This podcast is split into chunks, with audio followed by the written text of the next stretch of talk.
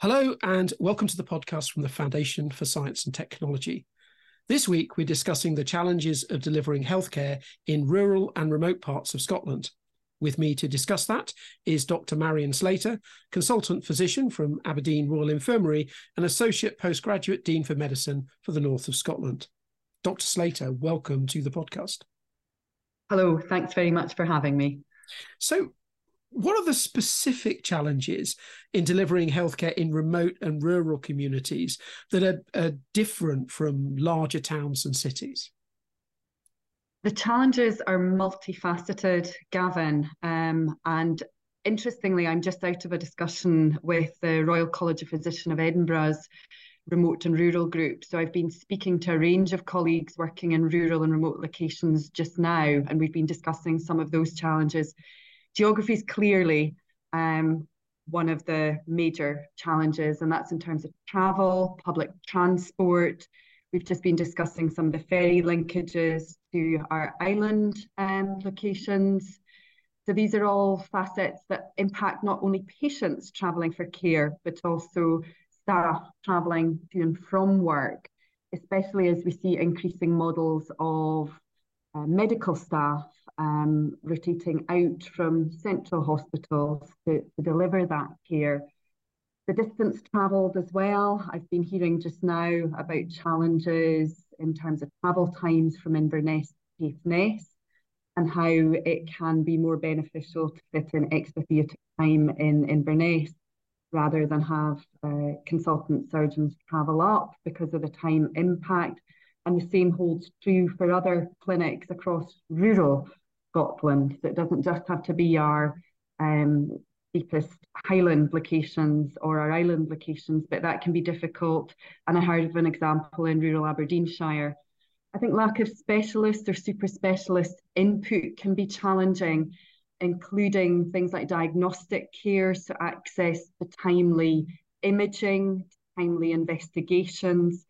But the biggest challenge of all is the lack of staff, and many rural and remote sites are heavily reliant on locum colleagues, and these are often highly skilled individuals, um, but they're not permanent substantive members of staff for a whole range of reasons. And then there are other challenges, of course, such as accommodation, um, childcare, access to flexible study leave policies. So a whole range of challenges, really. So quite a complex problem um, that we're going to try and solve in the next 20 minutes. Let's see how we go. Um, one of the things you you talked about and said the primary problem was the lack of staff, um, and in a sort of a no blame situation, why are we in this position where the lack of staff has become the major challenge? Again, I think there are lots of different reasons for this. Um, and I'm going to speak predominantly about medical um, training and medical positions because that's my area of expertise, but I think this spans um, different um, employment opportunities in health and social care, nursing, um, etc. But I think one of the challenges is the nature of some postgraduate training means that the majority of this training is delivered in the larger teaching hospitals or central sites. People then put down roots and they maybe don't have the exposure to the remote and rural placements in their training and then don't consider that as a future career option. I think a lot of healthcare has become very specialised and people lose their confidence in providing those generalist skills. We're looking to address this in some ways through the development of a new rural, rural and remote health credential, which provides a framework for the competencies that we feel medical practitioners across a range of specialties, so general practitioners, physicians. It describes um, those competencies that a frontline practitioner would require um, to deliver care in rural and remote settings. So that's one potential solution. And again, I think coming back to the lack of accommodation, I can't emphasize that enough. We have real challenges in providing accommodation for our medical students, for our nursing students, for our doctors in training and their postgraduate posts. Um, and if we can't provide suitable accommodation, then that's a real challenge. And again, the travel can be a barrier. Just getting a doctor in training onto a ferry to get them to an island can be a challenge in itself. Another major barrier is study leave. Um, you know, we're constantly training throughout our careers as doctors and in other professions, but that can be especially difficult if you're in a rural location or an island location. And we can provide some of that education and training virtually, of course, um, but some things need to be delivered more centrally. And again, we've got the barriers of time for travel and the additional cost. And I think just people feeling that they lack the relevant skills or competencies. So again, coming back to the rural and remote health credential, that attempts to provide a framework for that. And childcare and a real lack of childcare in rural locations, we know that's a barrier and we've studied that previously for doctors in training. And often there's a lack of family support unless people have family um, to help with that childcare or perhaps even delivering care for older relatives, then then that can be a real challenge. Hmm. So I'm a bit of a data geek. Do we have the kind of workforce data to actually quantify this problem in order to then see what some of the solutions might be? So we are making great strides here, and NHS Education for Scotland holds all the workforce data um, for our medical staff and for other groups of staff in Scotland. However, there are huge gaps within that. So definitely working at pace and I think very aware of where those deficits lie, but we often don't capture the nuances. Recently, I've been looking at posts in acute internal medicine, which is one of our key specialties that delivers that emergency frontline 24 hour care and equips our doctors well to work in more rural and remote locations. But trying to describe the numbers uh, and where the vacancies are, where the gaps lie, that's been really difficult. So we don't always capture that accurately. A real challenge for medical posts is that we don't have good data on vacant posts.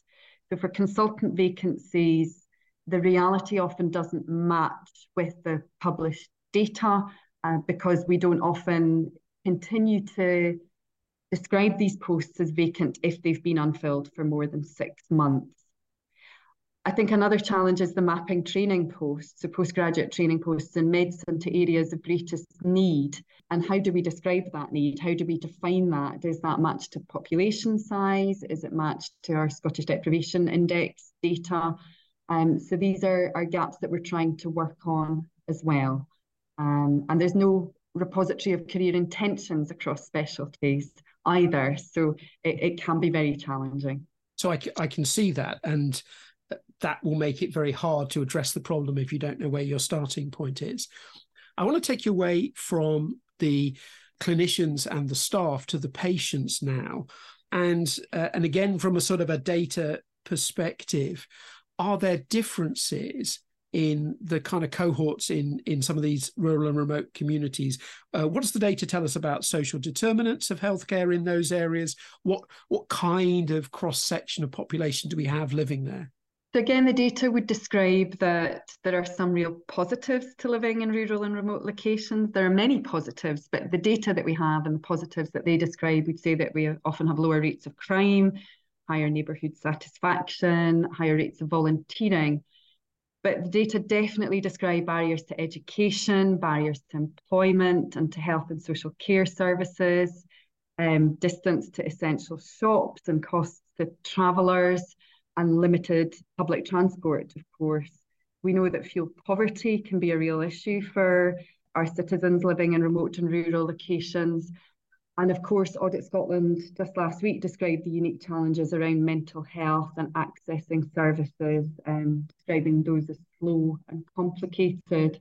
And these factors exert a growing influence over a person's lifetime, so they're cumulative. And we have some good data to say that smoking in pregnancy is 11 times higher in the most deprived centile in Scotland, which often links to our rural and remote locations. And um, we've got similar data around drug death, for example. So we're seeing a similar link between poverty and deprivation and health as we would in many areas, but we're then adding to that the complications of some of these remote locations in terms of travel and access to services as well. Yes, that's right. You mentioned mental health, and uh, it'd be interesting to uh, if there's any data or, or information about the, the, the challenges of mental health in these particular communities. Mm-hmm. So I don't have any specific data around that, and I as regards postgraduate medical training, look after the physicianly specialties. So mental health is a, a, separate specialty to that. So I wouldn't have any accurate data around that. But we know that even in our urban locations, accessing mental health services is extremely difficult and has been a real focus of attention for some time. And there's definitely a, a huge amount of work that needs to be done uh, to support that. But it's not a specific area of expertise for me. So we talked about lots of problems. Obviously, uh, the Scottish government, amongst many others, and Scottish NHS have a, a whole range of things that they need to do. What are some of the actions they need to take? Is it recruiting? Is it training? Is it gathering more data? What are the things that, that are, are needed here? So, again, just as my answers to your first couple of questions, I think the answers are multifaceted. I think there are lots of different actions that need to be taken. First and foremost, we need to look at how we increase the number of staff we have working in rural and remote locations, how we support them, how we ensure that we are ensuring that these staff, that our colleagues have the correct training, that that is flexible, accessible, equitable training that ensures that they are adaptable and competent and able to work in different environments. We need to work with those who are responsible for that training um, across the different healthcare disciplines, across social care. And I think we can do some work towards streamlining education and training. So at the moment, we work very much in professional silos, as lots of other areas do, um, but there are lots of shared capabilities, shared competencies, shared challenges for our health and social care professionals. Um, and I think that there needs to be improved accountability around workforce. So I think it's been a very positive step that we now have a central repository for our NHS workforce data held within NHS Education for Scotland. But we need to ensure that within the workforce plan, there are clear lines of accountability and that we have a robust and sustainable plan for how we develop, that we have the right types of staff, the right senior, seniority, the right skill mix. We really must look at retention as well. We have huge vacancies across across health and social care. And it's going to take time to train people into these roles, and some roles obviously take longer than others. But we need to upskill colleagues. So I know as I um, progress through my middle age, I'm I find some of the digital skills and keeping abreast of those a real challenge. So I think upskilling colleagues, and I know that there's been some excellent work in social care around that, in upskilling people around their digital um, capabilities.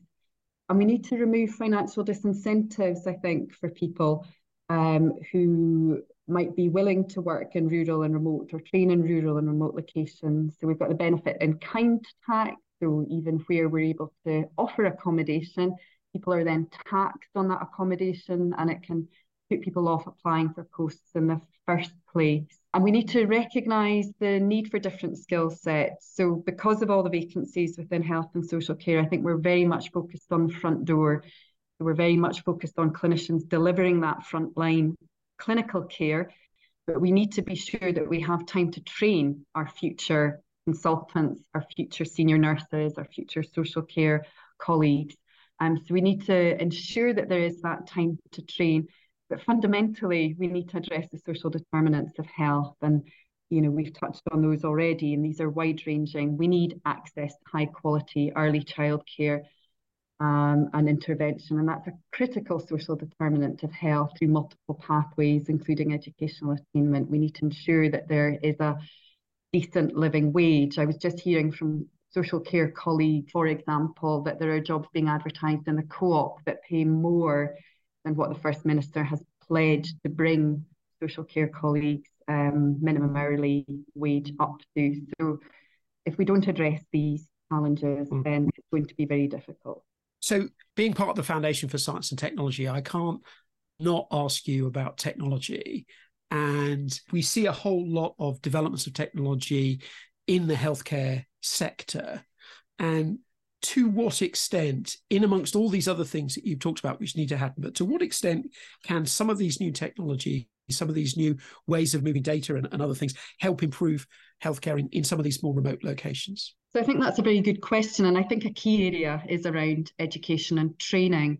And we're now able to deliver a vast amount of that education and training through virtual platforms so that people don't have to travel for that, so that we can share learning, share understanding. Um, there are fantastic rural and remote grand rounds where clinicians can come together to discuss patient care. So all of that has been aided, of course, by developments in digital technology. SIMS, so simulated training, has also advanced um, our offer significantly and how we can provide some of that training when colleagues are caught up delivering that frontline care. And I don't mean caught up, but when they when the focus is perhaps on that frontline clinical care rather than the education and training. So we're able to deliver a lot of simulated training across a range of different specialties now as well. Home monitoring as well has been a great success in certain areas. So patients able to monitor their own conditions at home and that data is fed back to relevant clinicians uh, centrally um, who can monitor that and look at that and help to advise minimising travel. And there have been huge advances in diagnostics, of course, as well. Remote support and consultation, you know, through video conferencing or virtual clinics, near me clinics and then there are the, the more advanced technologies, such as being able to send capsule endoscopy test kits to rural and island locations so that patients don't have to travel in to do these tests, that they can be done at home and sent back. The key, though, um, is do we have the workforce to analyse the data? Do we have the workforce to keep developing the technologies and then also that we need appropriate training frameworks around this. So, for example, a lot of the robotic surgery that's being developed, that's not included in any postgraduate training curricula at the moment. So, these all need to be developed in tandem so that people are learning how to use these, how to monitor, how that impacts patient care. So, it sounds like there's definitely a contribution. There sounds like, as in other areas of the UK, these technologies are already being used but it's it's one part of a much bigger problem and and some of the other parts if they're not there the technology can't can't do anything. I want to take you in a different direction. In in the question before last, when you were talking about what the government needed to do and, and so on, you mentioned social care. And within other parts of uh, Scotland, other parts of the UK, one of the issues with adult social care is obviously that the healthcare system gets full of people who could actually leave it, but there's no adult social care for them to go to. And I just give us a feel for what some of those issues look like in in rural and remote communities. Are they the same? Are they different?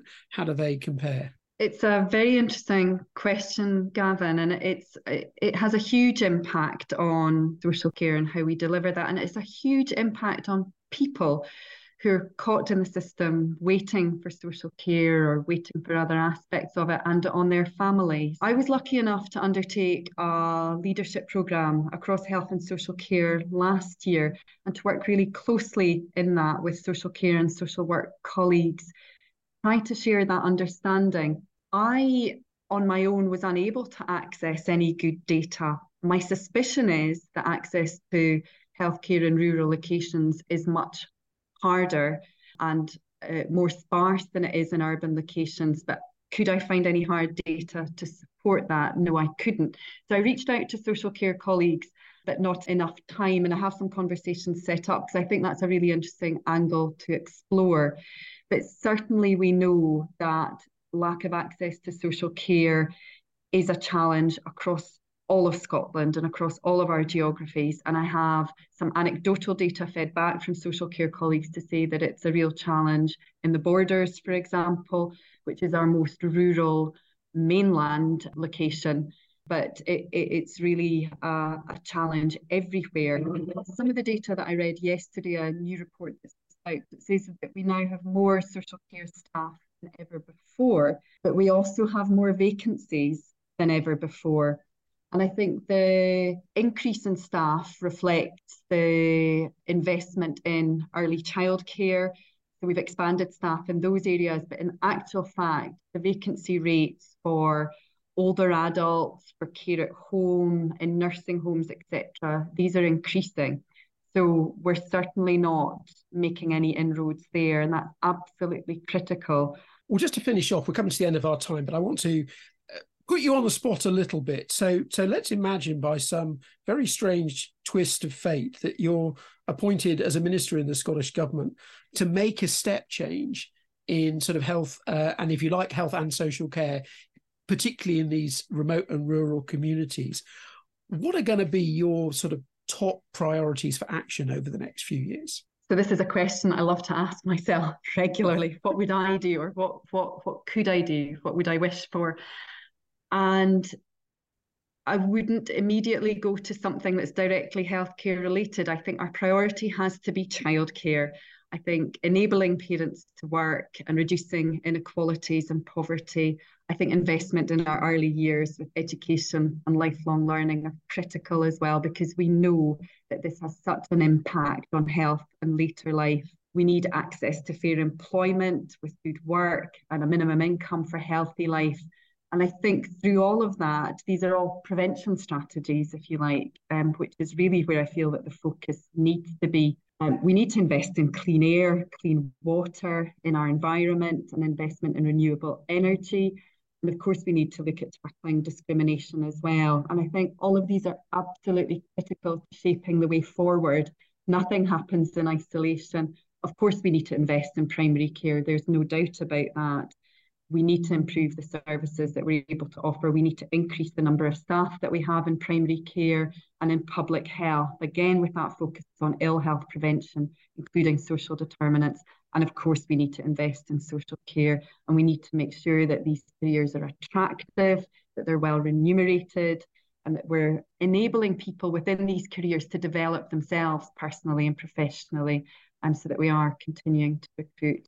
I think we need better reporting on workforce data annually, and we need to take account of technology and innovation in planning and training our future workforce. And we also need involvement of our communities to create and develop our communities and to support better health longer term.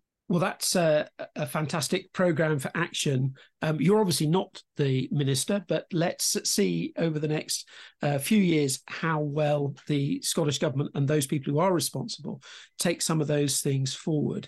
Uh, that's all we've got time for today. But uh, Dr. Marion Slater, thank you very much. Thank you. You've been listening to the podcast from the Foundation for Science and Technology. My guest this week was Dr. Marion Slater, consultant physician from the Aberdeen Royal Infirmary and associate postgraduate dean for medicine north of Scotland. Information about the Foundation for Science and Technology, including all our events, blogs, journals, and all previous editions of this podcast, can be found on our website at www.foundation.org.uk. Until the next time, goodbye.